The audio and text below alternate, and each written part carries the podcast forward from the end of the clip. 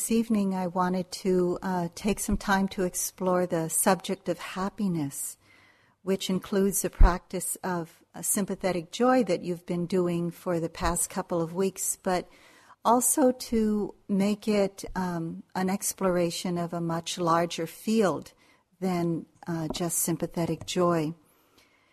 It's an important subject because the, the lightness of heart and mind that it brings can bring such a balance uh, to our practice that we so need in, in this world that is so weighed down by suffering and so hard to pull our minds into that kind of balance sometimes because of the, the weight of suffering in ourselves and in the world.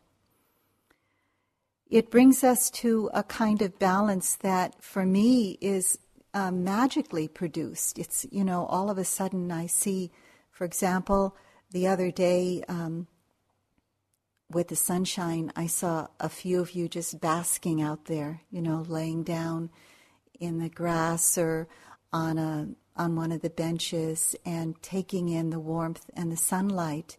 And I was feeling kind of low, and when I saw that, there just sprang um, a very spontaneous happiness for those of you who who knows if you were enjoying that or not.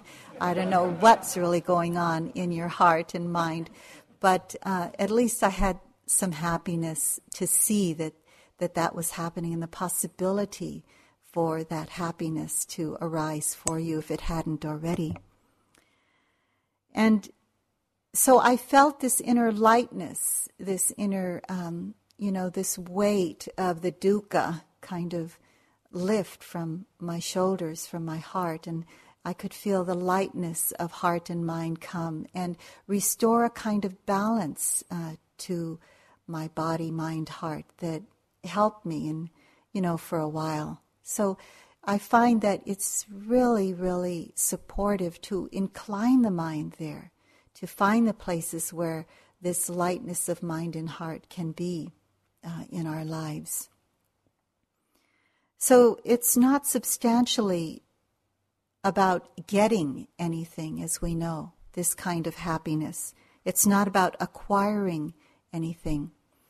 But as we know in this sympathetic joy practice, it's more about appreciating happiness in others, appreciating the, the simple kinds of happinesses that we find in our own life and maybe the very simple kinds of happinesses that we never knew we could enjoy here, like just feeling the leaves crunch under our feet and um, hearing a bird song on a really cold day and seeing the snowflakes fall on that day a couple of weeks ago when out of the blue on a sunshiny day some snowflakes began falling so, just those kinds of simple happinesses can really bring a kind of balance to our practice, a kind of balance to our lives.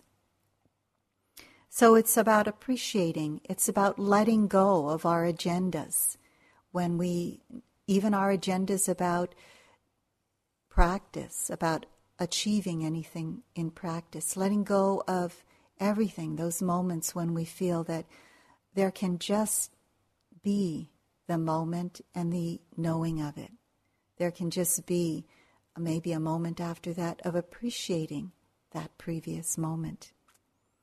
So it's not by being weighed down, also by seeing through the lens of ignorance, when sometimes we see things as they are, even when they're difficult, that kind of confidence that comes in the mind uh, to be able to see things as they are, even when they're difficult, brings a lightness to the mind. That confidence is some kind of happiness that comes also. So, tonight, some of the kinds of happinesses we can rejoice in and we can develop by giving attention to them are these kinds of happinesses. And I'd like to review some of them briefly and then go over uh, sympathetic joy in, in a more um, complete way as possible. So there's the happiness that comes from gratitude I'd like to touch on that this evening. And Carol spoke beautifully on the kind of happiness that comes from generosity. So, just to complete um, this talk, I want to touch a little bit on that. The happiness that comes from virtuous activity, from sila, from keeping the precepts of non harming. The happiness that comes from protecting our heart and mind from the hindrances through the practice of concentration or the samatha practices and the happiness that comes from panna, from wisdom, the uh, protecting us from the wrong view of life, seeing the world through the lens of wisdom, through the lens of this is how things are, without rejecting, without denying, without ignoring, without trying to look someplace else because it's more comfortable in another place, but being able to open to, to it all. The Buddha said that there are two kinds of remarkably rare and precious beings in this world those who are generous and those who are grateful. So, first about gratitude. For me, I notice that, um, it's coming up a lot at this time of the retreat. It, it definitely comes up because a lot of us, of course, are grateful for the opportunity to be here to be really who we are and to see that clearly and to have this kind of total support that we can't get uh, in any other place or in rare places in the world, to be able to have the support to just be and to feel that beingness in all its totality. So, of course, we have the gratitude of being here and to all those beings who have supported us. And then we have the gratitude and the happiness of going home, you know, looking forward to that. So there's a lot of natural happiness that comes to the mind, being able to be with our loved ones again and having our own bed and, you know, being the greedy type, I think of my own covers and my own teacup and, you know, of course, uh, it's all impermanent, but nevertheless, it's still enjoyable, you know, and it's more enjoyable when the impermanence of it is seen. And, and that, so that's the wisdom part of it. So gratitude dissolves that sense of being separate, you know, and when that sense of being separate isn't there, um, when there's that deep sense of interconnectedness, there's a lot of happiness in the mind. There's this very deep kind of recognition and sometimes outright acknowledgement that my uh, beingness in this life depends on the kindness of a lot of people. Uh, and their beingness, the beingness of people around me, depend on my kindness too. So there's that deep interconnectedness and that for moments at a time, you know, when I'm not thinking about me and them or, um, you know, you and me, when there's just this, uh, this being here, breathing this breath, this, this air together. And um, there's no separation. And the gratitude that comes from experiencing that can bring a lot of happiness. To me, that's a, that's a true Holy Communion with life. Um, as being raised as a Catholic, a Catholic, uh, Holy Communion meant a lot to me, and um, I felt a, a, a, different kind of Holy Communion in this sense of connectedness, in this sense of deep interconnectedness, where there's no me, no you, no us, no them, moments at a time. This kind of Holy Communion with life. So these ways of feeling gratitude and the happiness that comes with that. Um, it's important to check out when that happens with us. And so during these days, there might be spontaneous spurts of gratitude in our minds.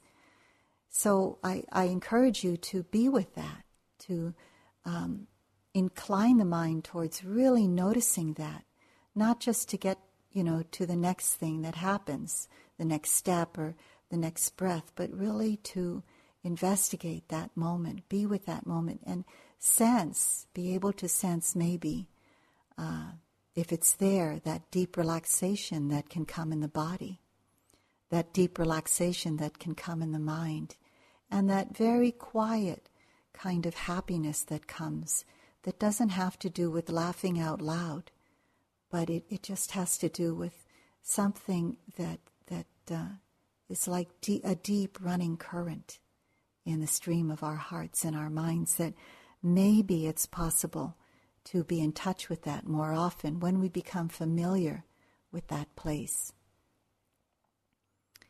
The Buddha said, in short, a grateful person is mindful of benefits done towards him or her. This gratitude is altogether a feature of the best people. And I know each one of us are in this category in our own ways. It's just taking time to touch into that place and realize the goodness that's, that's there within us and the happiness that comes from realizing that. I, I came to learn this through the Tibetan teachings, and so I'm not sure if they're in any other teachings. Um, and I came across this today again. It said that there are four most precious things in this world. Came across that piece of paper. And um, as I read each one of them, I became uh, more grateful for these things that I sometimes can take for granted. So the first is of these four most precious things is taking human birth. And the second is hearing the Dhamma. So, of course, because we've taken human birth, we're able to hear the Dhamma, we're able to hear teachings.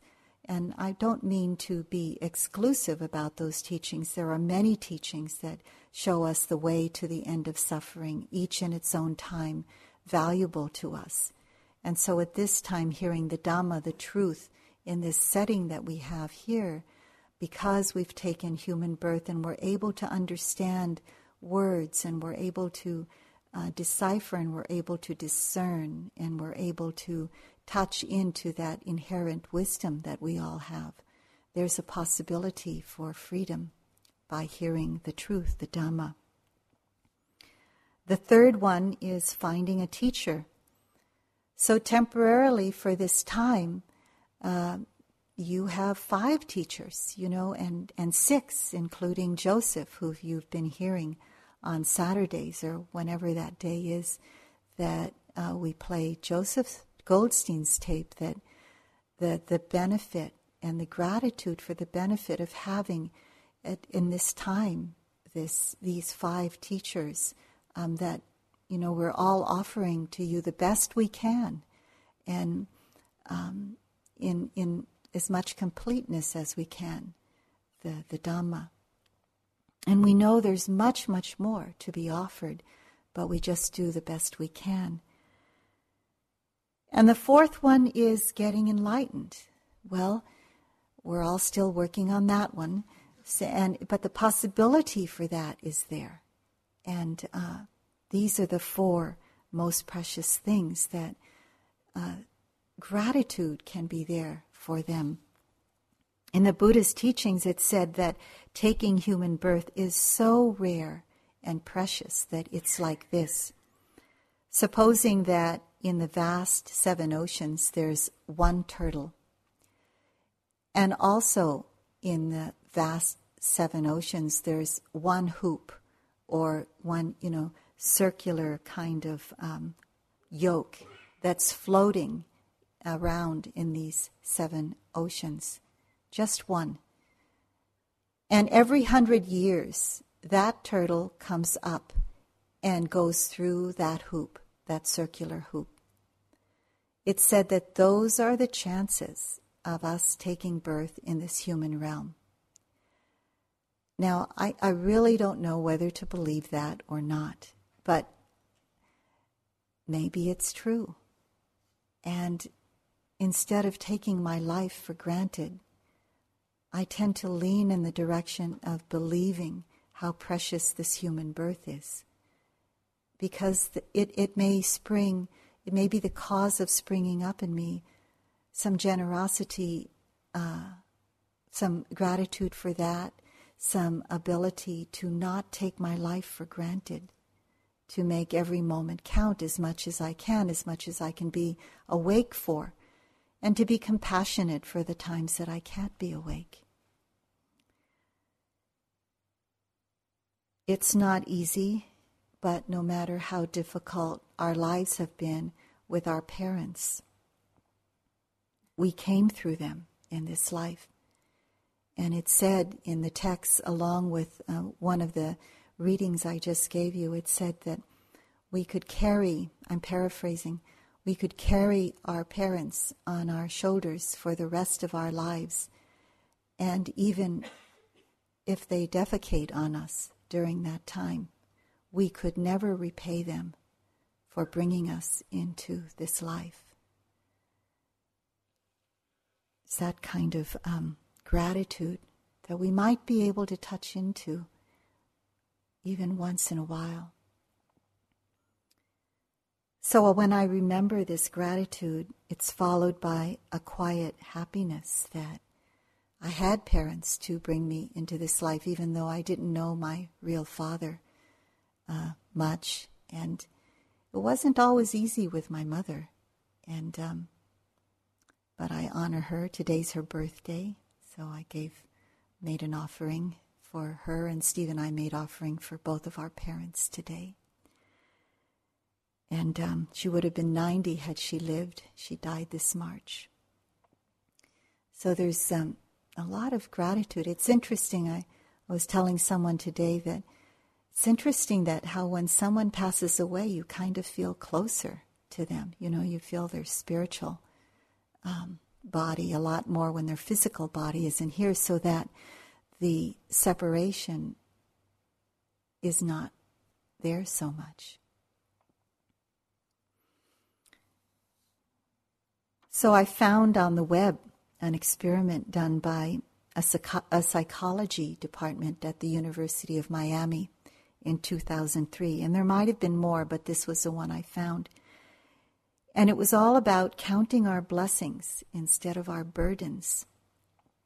And the experiment was about the effect of a grateful outlook on our psychological well being and our physical well being.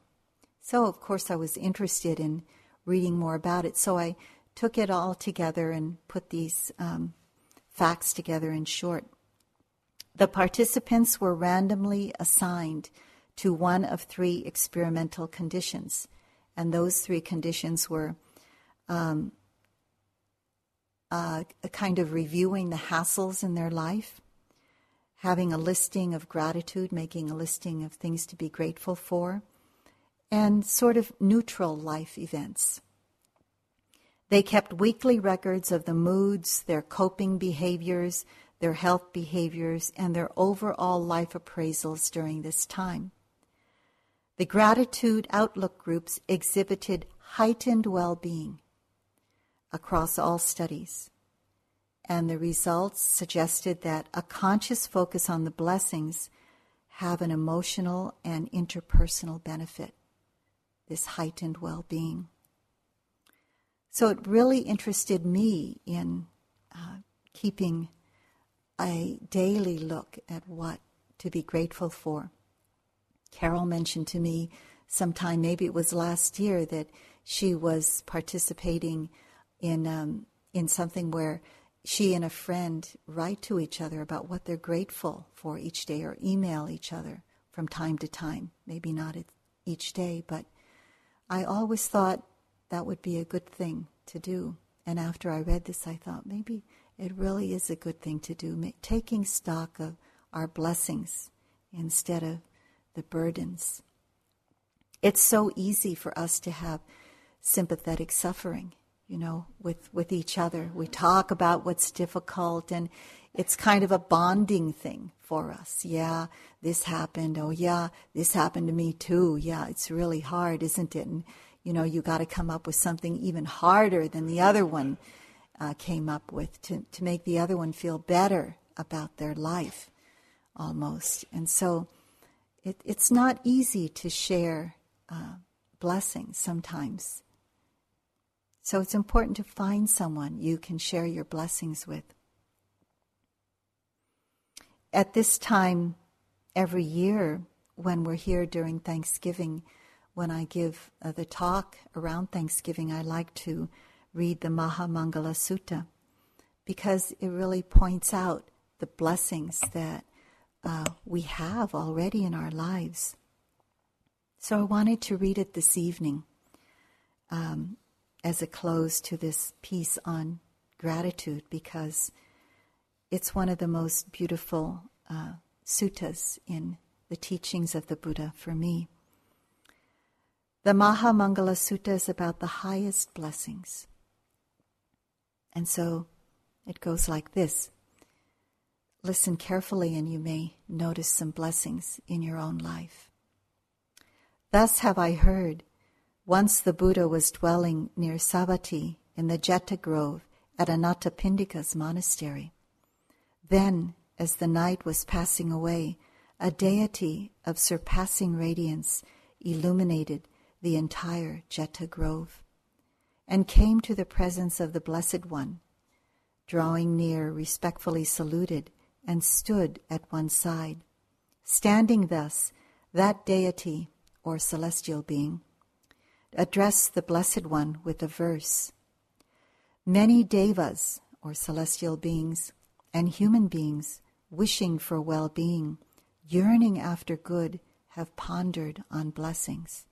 Pray, tell me the supreme blessing.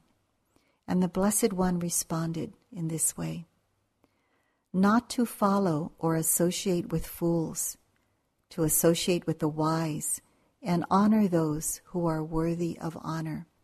This is the highest blessing. To reside in a suitable locality, to have done meritorious actions in the past, and to set oneself on the right course. This is the highest blessing. Education, craft, a well trained discipline a well well trained in wise speech. This is the highest blessing. The support of mother and father, the cherishing of partner and children, and a peaceful occupation. This is the highest blessing. Generosity, wise conduct, helping relatives, and blameless actions. This is the highest blessing ceasing and abstaining from the unwholesome, restraint with respect to intoxicants, and steadfastness in virtue. This is the highest blessing. Reverence, humility, contentment, gratitude, and the timely hearing of the Dhamma. This is the highest blessing. Patience, obedience, willingness to be corrected association with exemplars of the Dhamma life, and discussion of the Dhamma at the right time. This is the highest blessing. Self control, perception of the noble truths, and the realization of Nibbana. This is the highest blessing. When one's mind is not shaken when affected by the worldly vicissitudes, sorrowless, stainless, and secure, this is the highest blessing. Those fulfilling matters such as these are everywhere unconquered. They go everywhere in safety, in every way move happily. To them, these are the highest blessings. So, this is about the happiness that comes from blessings, acknowledging our blessings in our life. Gratitude. And now, just a little piece about generosity. Carol covered it quite a bit last night. And just to uh, complete in this talk about the happinesses that can come, it said that generosity is completely surrounded by happiness because when you check out in your own heart and mind before you uh, you act generously in any way through your thought, through your words, through your deeds, um, through opening your heart, through giving of your time, through giving of your energy. Just when you have the intention, if you check it out in your heart, there's some happiness there. There's some lightness of mind there because of the, um, the direction of the mind and heart to let go. And the mind knows that there's some lightness coming, that happiness that comes from letting go. During the time of giving, when we check it out within us, there's that happiness there, being able to let go brings that happiness, not holding on. Afterwards, uh, when we remember our times of giving upon reflection, it also has an uplifting quality, not in the way that is egotistical that says, I'm so good, but it's in a way that says, generosity is good, letting go is good, it's beautiful. You see that.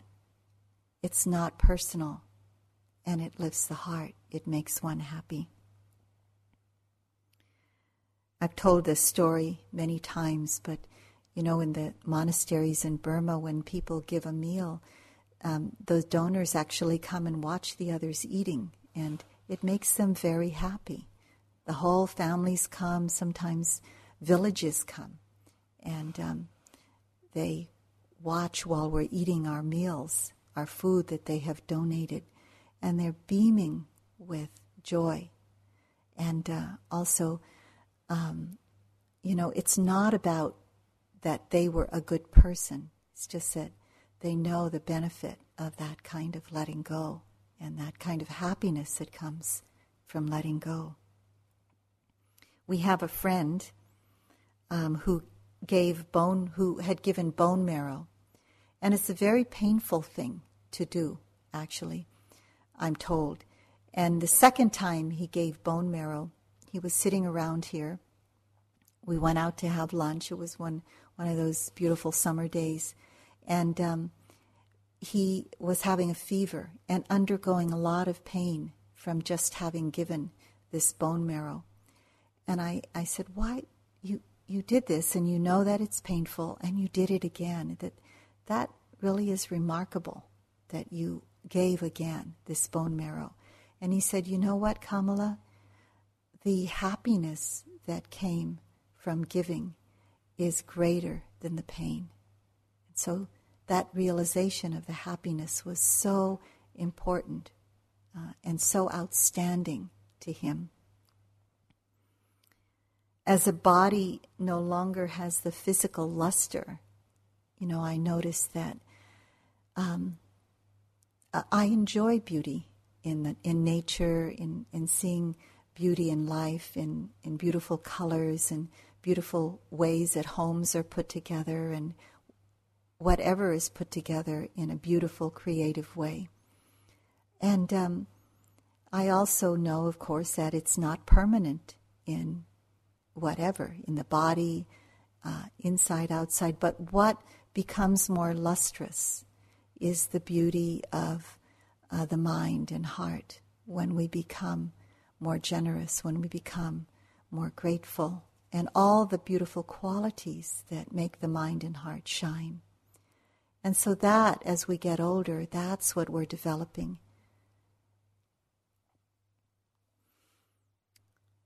So, happiness of um, gratitude, the happiness of generosity. Then there's a happiness of virtuous activity, living in harmony with others, which creates an inner harmony, keeping of the precepts of non harming um, we all can feel that happiness that comes when, you know, especially I feel a lot when I'm not speaking because there's so much that can come out of the mouth, you know, without thinking or putting your foot in your mouth. And there's a lot of uh, guilt that can come from that. There's a lot of feelings of remorse that can come. And when I'm not speaking at all, I just feel so clean um, And a lot of happiness comes from just that one precept that we keep here, that noble silence. You'll see when you go home, you know, speaking more and wondering, did I say the right thing? You know, did I did I hurt myself by not being really um, truthful? Did I hurt others by not being really truthful? You know, there's a lot of mm, not really feeling of that purity when that happens. Keeping the precepts of non harming. You know, we, we really feel the goodness, the natural goodness of our hearts when we do that. So a happiness comes from that. We also create a field of happiness all around us. And happiness is derived from that too, because we know that what we're offering when we can is we're offering the gift of safety to others around us who know that uh, we're, we're doing the best we can to keep the precepts. We're not going to harm one another. We do the best we can to do that.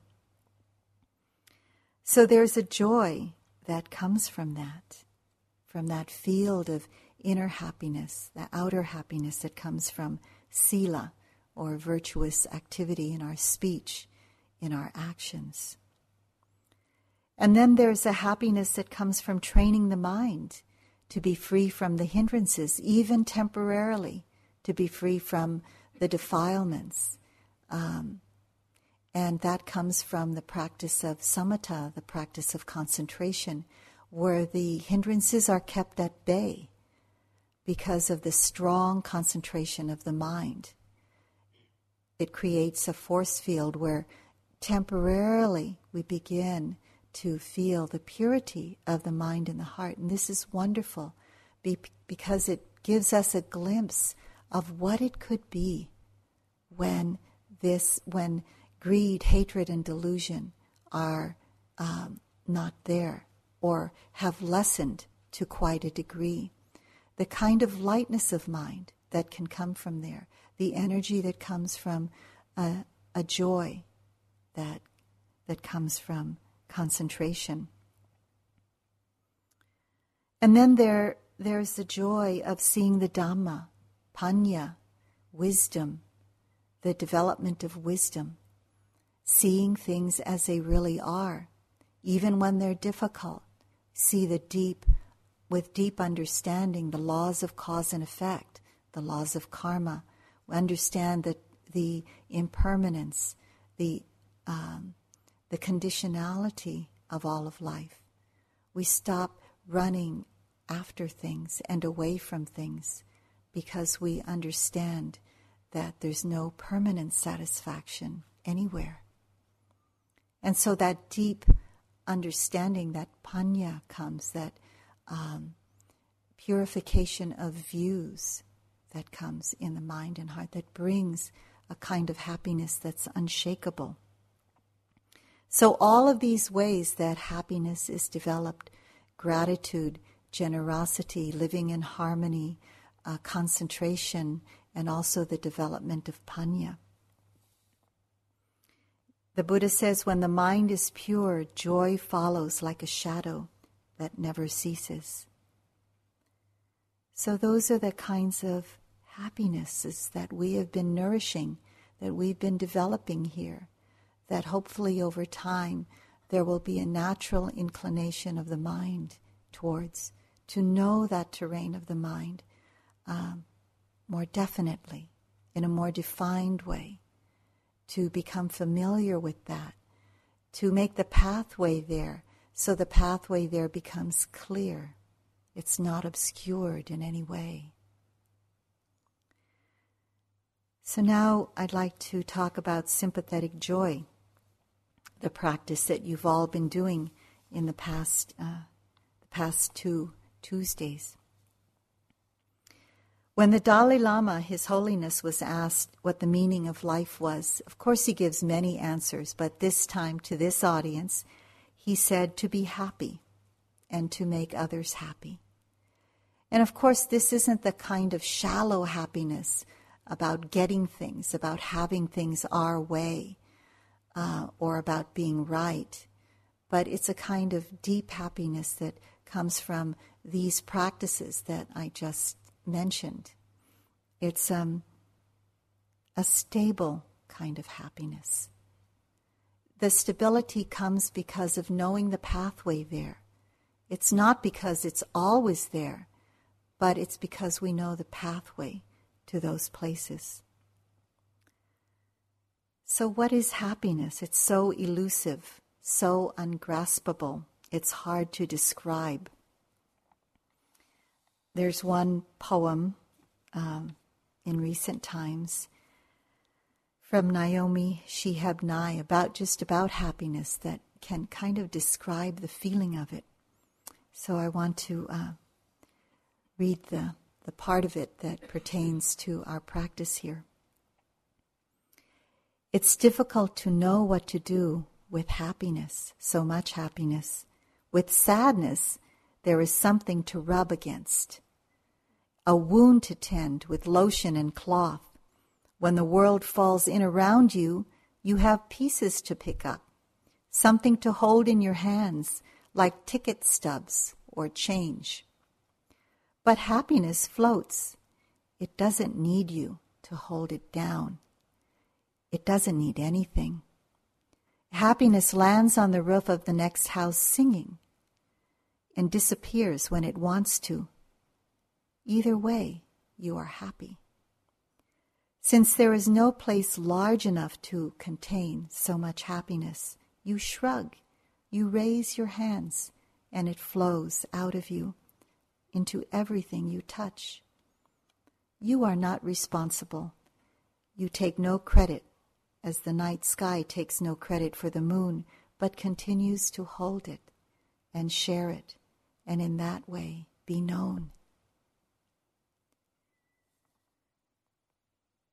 So, as I mentioned, it, this kind of happiness has nothing to do with acquiring or getting something, or the other part of that is nothing to do with getting rid of anything. You know, like if this pain goes away, then I'll be happy.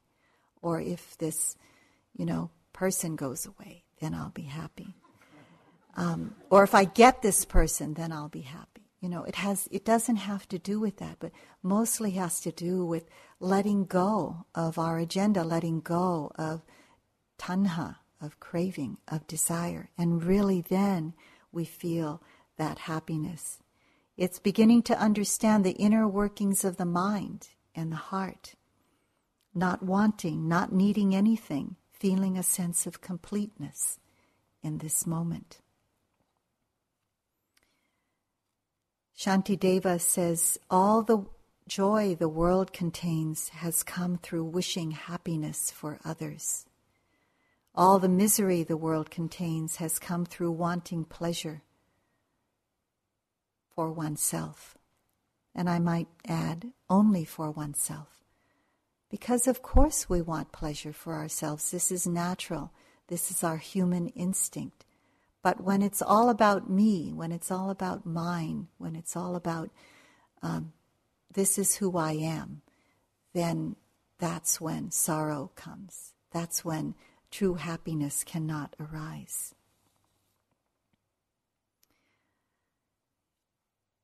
So mudita is about rejoicing. Mudita is sympathetic joy. It's a Pali word for it. It's about rejoicing in the joys of others in the joys of life. And, uh, and also, with deep wisdom, it's allowing those joys to come and go. So, mudita is not about enjoying what there is to enjoy about the happiness of others, but also knowing that they're temporary. So, to me, this makes that kind of happiness for the happiness of another much more precious because you know deep in that wisdom mind that it's temporary, that it's not going to last. So when we say the phrase in our mudita practice, may you enjoy your happiness. Uh, and sometimes we say, may your happiness never cease. But we know that's not true.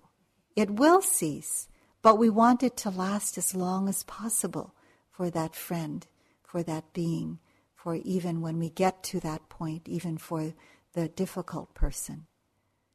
So when we understand the, the truth of life, uh, it has more meaning for us. It has deeper meaning. So we can allow the joys to come and go like butterflies on flowers without holding on. You know, enjoy that moment of seeing a dragonfly just kind of dip down into a pool or a butterfly land on a flower. And it won't last, but that moment of joy is beautiful. It's having um, life's happinesses with an open petaled heart. You know, not closing our heart every time happiness comes because we want to keep it there. This is a profound sign of our friendship when we can tune into the happiness that we have for others because it's not requiring them to enjoy their happiness in any particular way. You know, if of course if their happiness comes from wholesome sources, but to see that, you know, may you enjoy your happiness. I got a big lesson about this when um, a few years ago, well, I guess it was quite some time ago now, that uh, the daughter that Steve and I raised, uh, Therese, another royalty now to Therese, since I'm telling a story about her, um, is when she called up because um, she wanted to have a belly button ring. And um, I really, she said, Mom, I'm so happy about this that I'm going to have a belly button ring. But I could not enjoy that happiness with her. It was really hard for me to open to her happiness. And I had to really investigate that, you know.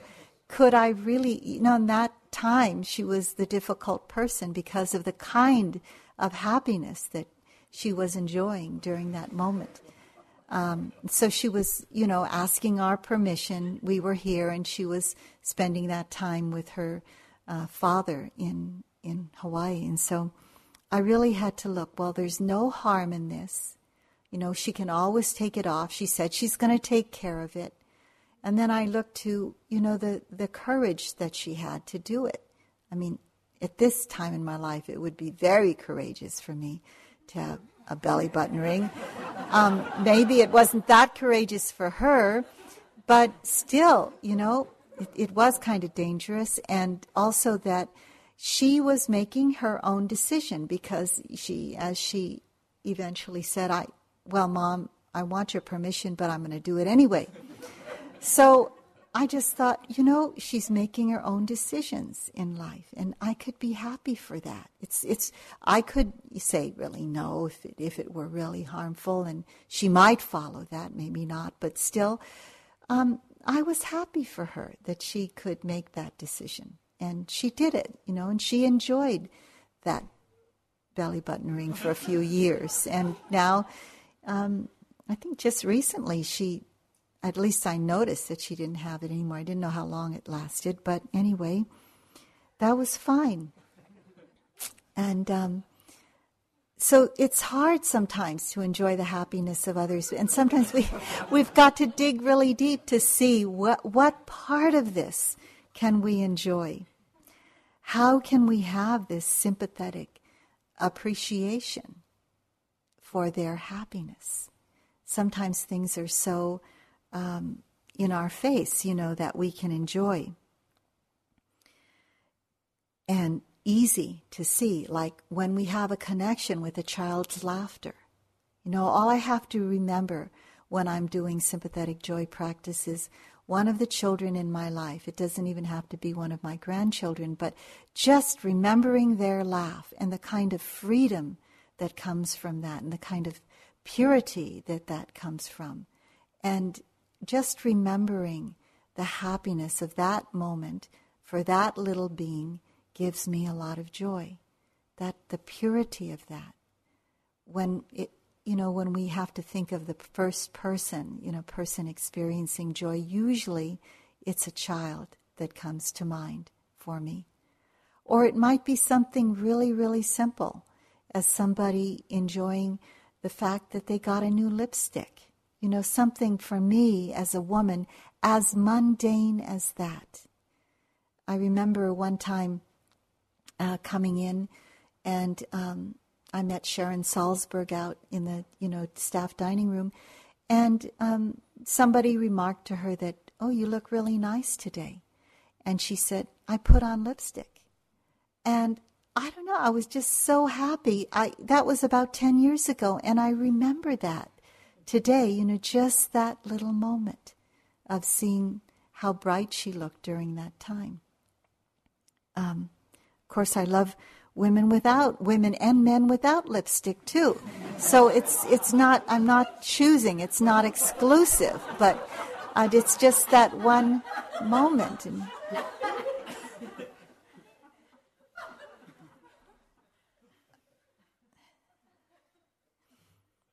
People are reluctant to share their happiness in a group. You know, usually I mentioned before we discuss our hardships and our failures, and um, you know, it makes the other person feel better sometimes. We do it out of compassion, not out of, you know, I have more dukkha than you, but just out of compassion for the other being, you know, that we can feel their, their suffering. But can we feel their happiness? You know, do, do we have our mudita mentors in our life? And I, I really um, encourage you to, to find one if you don't. You know, someone, if you don't have someone in your life who can be happy for you. I have a friend that I go to, she's 93 now, and I tell her about what I'm happy. When I have something to be happy about, I call her because she always says, that's wonderful. I am so happy for you. You have made me happy today. Something like that. And it's it's a blessing to have her in my life. She's she's a great Christian mystic and she always says to me, she says Jesus said, "Let no one take your joy. Let no one take your joy." Of course, it's not always there, but we can find ways to incline the mind there when it's necessary. I have a Sufi friend. When um, when I share my happiness with him, he says double the pleasure. You know, he's because he got pleasure from hearing my happiness, and so he says double the pleasure. This is another elder in my life. So, in one of the texts written after the time of the Buddha, the Abhidhamma, the, um, this is the Buddhist psychology, the sympathetic joy or mudita is described as not mere sympathetic joy, but appreciative joy. So when I read that some years ago, I thought it's not just about being joyful about the joy of another, but it put another angle on it, another uh, spin on it. It was being appreciative of their joy. Oh, that that person can be happy in this world of suffering. That was something that stood out to me. It said the chief characteristic is a happy acceptance, a happy acceptance in others' prosperity, success, fulfillment, their joys, whatever is uplifting in their life in a wholesome way a happy ac- acceptance of that. We discover that joy comes with our connection to that. It's not about what they're experiencing so much as our connection, our realization of their joy. The joy is in our hearts also, to really uh, tune into that. Not just that it's in their hearts, but tune into that it is in our hearts also. We've taken, a, um, as you all have, um, many of you have, walks around the loop, and down Mill Street there's this dog on a, on a long um, uh, moving chain, and we learned that his name is Spirit. And so we talk to the owners once in a while. The owner comes out when, when we're doing our walk and talks to us and says that Spirit likes to get you know, some acknowledgement, some little attention, some pets. And so Steve and I always stop and and that, you know, loveliness, that beauty of happiness that comes out, the the tail wagging, the tongue hanging down, you know, just to see the dog happy brings a lot of happiness to me. And and spirit knows that she's going to get he's going to get some pets. So he comes over, can hardly contain his body, just stand, you know, and so we can hardly pet him because he's just moving around so much. But we do and and he's just so satisfied. You know, when he when we go away, he's not going, oh. He's he's just okay that we took that little time just to be with spirit. Lovely name. There's kind of a what we might think is a perverse way of when our teachers see us suffering, they're happy. Um, because they know that we might be breaking through something. A lot of times when we've gone to our teachers and had this kind of, you know, uh, dharma dukkha, this kind of deep kind of suffering, seeing uh, anicca, seeing how things are coming and going so quickly, opening to anatta, which can be sometimes scary for people. And our, our teachers get happy about this. Of course, it's not at that time a happiness that I can share with them because of going through that, but in uh, it is a kind of happiness that comes about.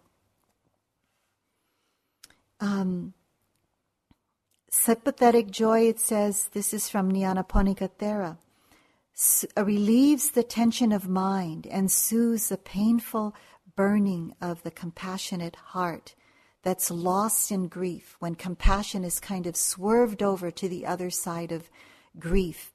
It keeps compassion away from melancholic brooding without a purpose.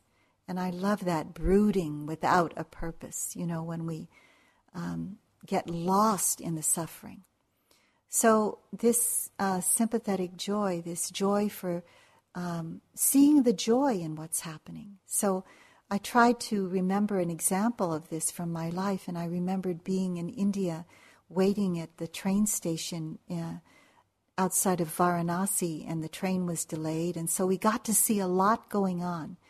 A train was delayed like six hours, so a lot we got to see going on. So sitting at this train station with Munindraji sitting at my side, and then um, seeing some of the people bathing in some water near the tracks. You know, there was a hose. I think the hose was used to do something, uh, water down the train or put water in, in the train when it stopped. But the people would come and bathe themselves. And I said, you know, to Munindraji, oh, Munindraji, look, they have to bathe there you know that's so hard you know we have a bathroom too we have a restroom we have all these um, conveniences and they have to bathe there. And Munindraji said look they are happy. They are bathing. They have water. You know they're getting clean their bodies. They are happy. So I looked more closely. Yes, they were happy, you know? and here I was in the kind of in, engulfed in their in kind of this you know overlay of suffering but at that moment they were fine. They were getting their daily bath. So what are the um, impediments? Impediments a big one if we can see it clearly at the beginning is comparing mind. When we begin to compare ourselves with others. This is why it's said that sympathetic joy is of the four Brahma Viharas, uh, for many people, the most difficult to, um, to actually experience and develop because comparing mind comes up. Someone is experiencing someone something joyful or some success, and the first thing we do is compare ourselves to them. It's really important to watch this comparing mind in the very beginning so that, you know, with mindfulness, it's noticed and we really don't let ourselves get locked in or identified with that comparing mind because comparing leads to judging. And it could be judging ourselves as, um, you know, as well as judging others. I noticed there were times early on where I would compare myself to how I carry the Dharma and when I heard someone else giving a talk, you know, and I have the kind of comparing mind which goes into inferiority mana, which is, you know, inferiority way of I'm less than someone else. I'm not as good as another person. And so, you know, there's there's a little more experience at noticing that now, but still kind of get lost into it. But I really had to take the time to appreciate, you know, that uh, I, as well as others, bring different things to the Dharma. And all of us together make uh, a whole that um, one person can't do sometimes. It takes many, many, many, countless of us um, offering the Dharma and can't even come close to what the Buddha offered. But we try, we try our best. So, Another impediment is demeaning or diminishing, as if there would be more for me if I diminished another. So that happens when we see the joy of another. It's as if, you know, we want to attack it with our, oh, they don't deserve that. Or, um, you know, they're, they're not really a good person. Why, why are they having that happiness? Or it's not really all that good what they're, what the happiness they're experiencing as if there would be more for me if I diminished them. Envy is the far, enemy, uh, the far enemy, it said. It's the inability to endure the success or the prosperity of another. And when some of these things, comparing, demeaning, diminishing, get really thick, we can feel envy. Uh, as it, it, it, feels like envy in a very, very heavy way. And so uh, the energy can go towards bringing that person down, the spirits of that other person down. You know, there's little jabs at whatever goodness that they're experiencing. And so, and whenever I feel this towards myself, I realize, oh, I want to be more alert to how I do that towards others. And so just feeling both sides will help us um, be more alert to the benefit of um, offering our, our true and pure sympathetic joy to another. Avarice, extreme possessiveness, hoarding what we have so no one else can have it. Um, just a simple practical example is um, when I've been here practicing and places where I like to walk or even sit outside and, you know, wanting to rush out there so I get it first and nobody else has it. Or um, mm, just seeing when maybe sometimes when another person has gotten there before me or, you know, um, is walking very beautifully and um, also in, in a way where I can see the happiness of that person. Sometimes I have to really take energy to turn my mind to that happiness and feel the happiness of that person, try to share that happiness in my own heart. The near enemy is exuberance. It's a kind of obsessiveness about joy, you know, wanting to feed it um, that's one way of feeling the near enemy. It feels like joy, but it's kind of an overkill. It's an imbalance of our energy there. Sometimes it has some attachment there. The example I usually give is when someone wins the lottery and you want to share their joy, but you want to share their winnings too. There's something about, you know, sharing your joy with them that maybe, you know, they'll give you some. So is some kind of attachment either to the joy or to the object of joy in this near enemy. the allies, I mentioned some already.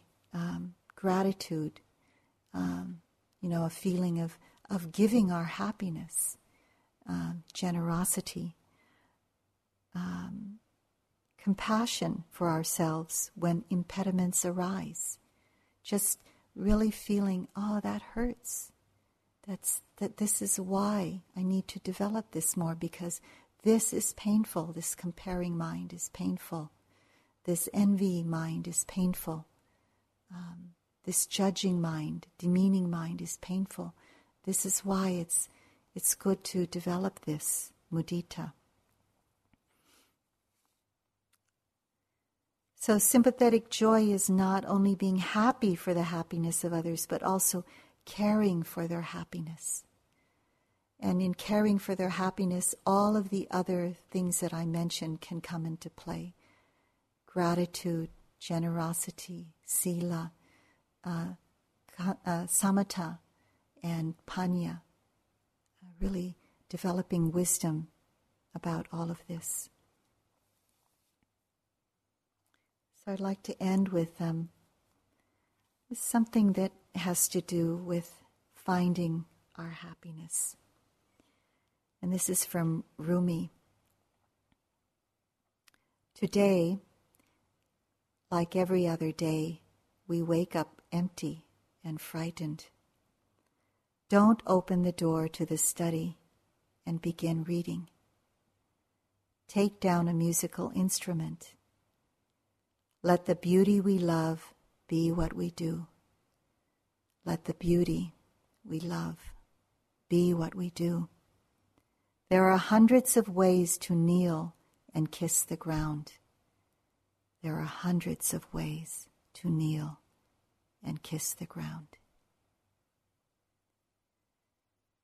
So let's sit for a moment.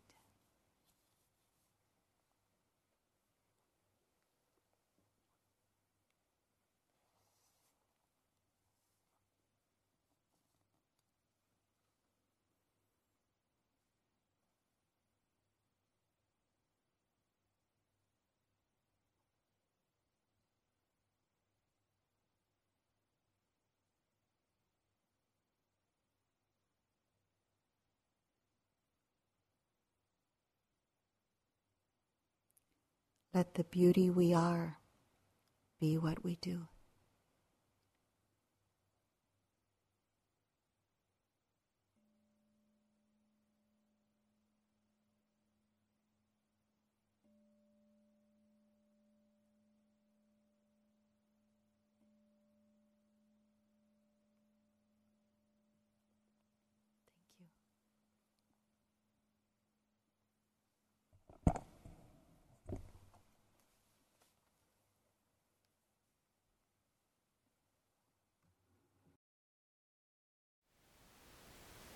Thank you for listening.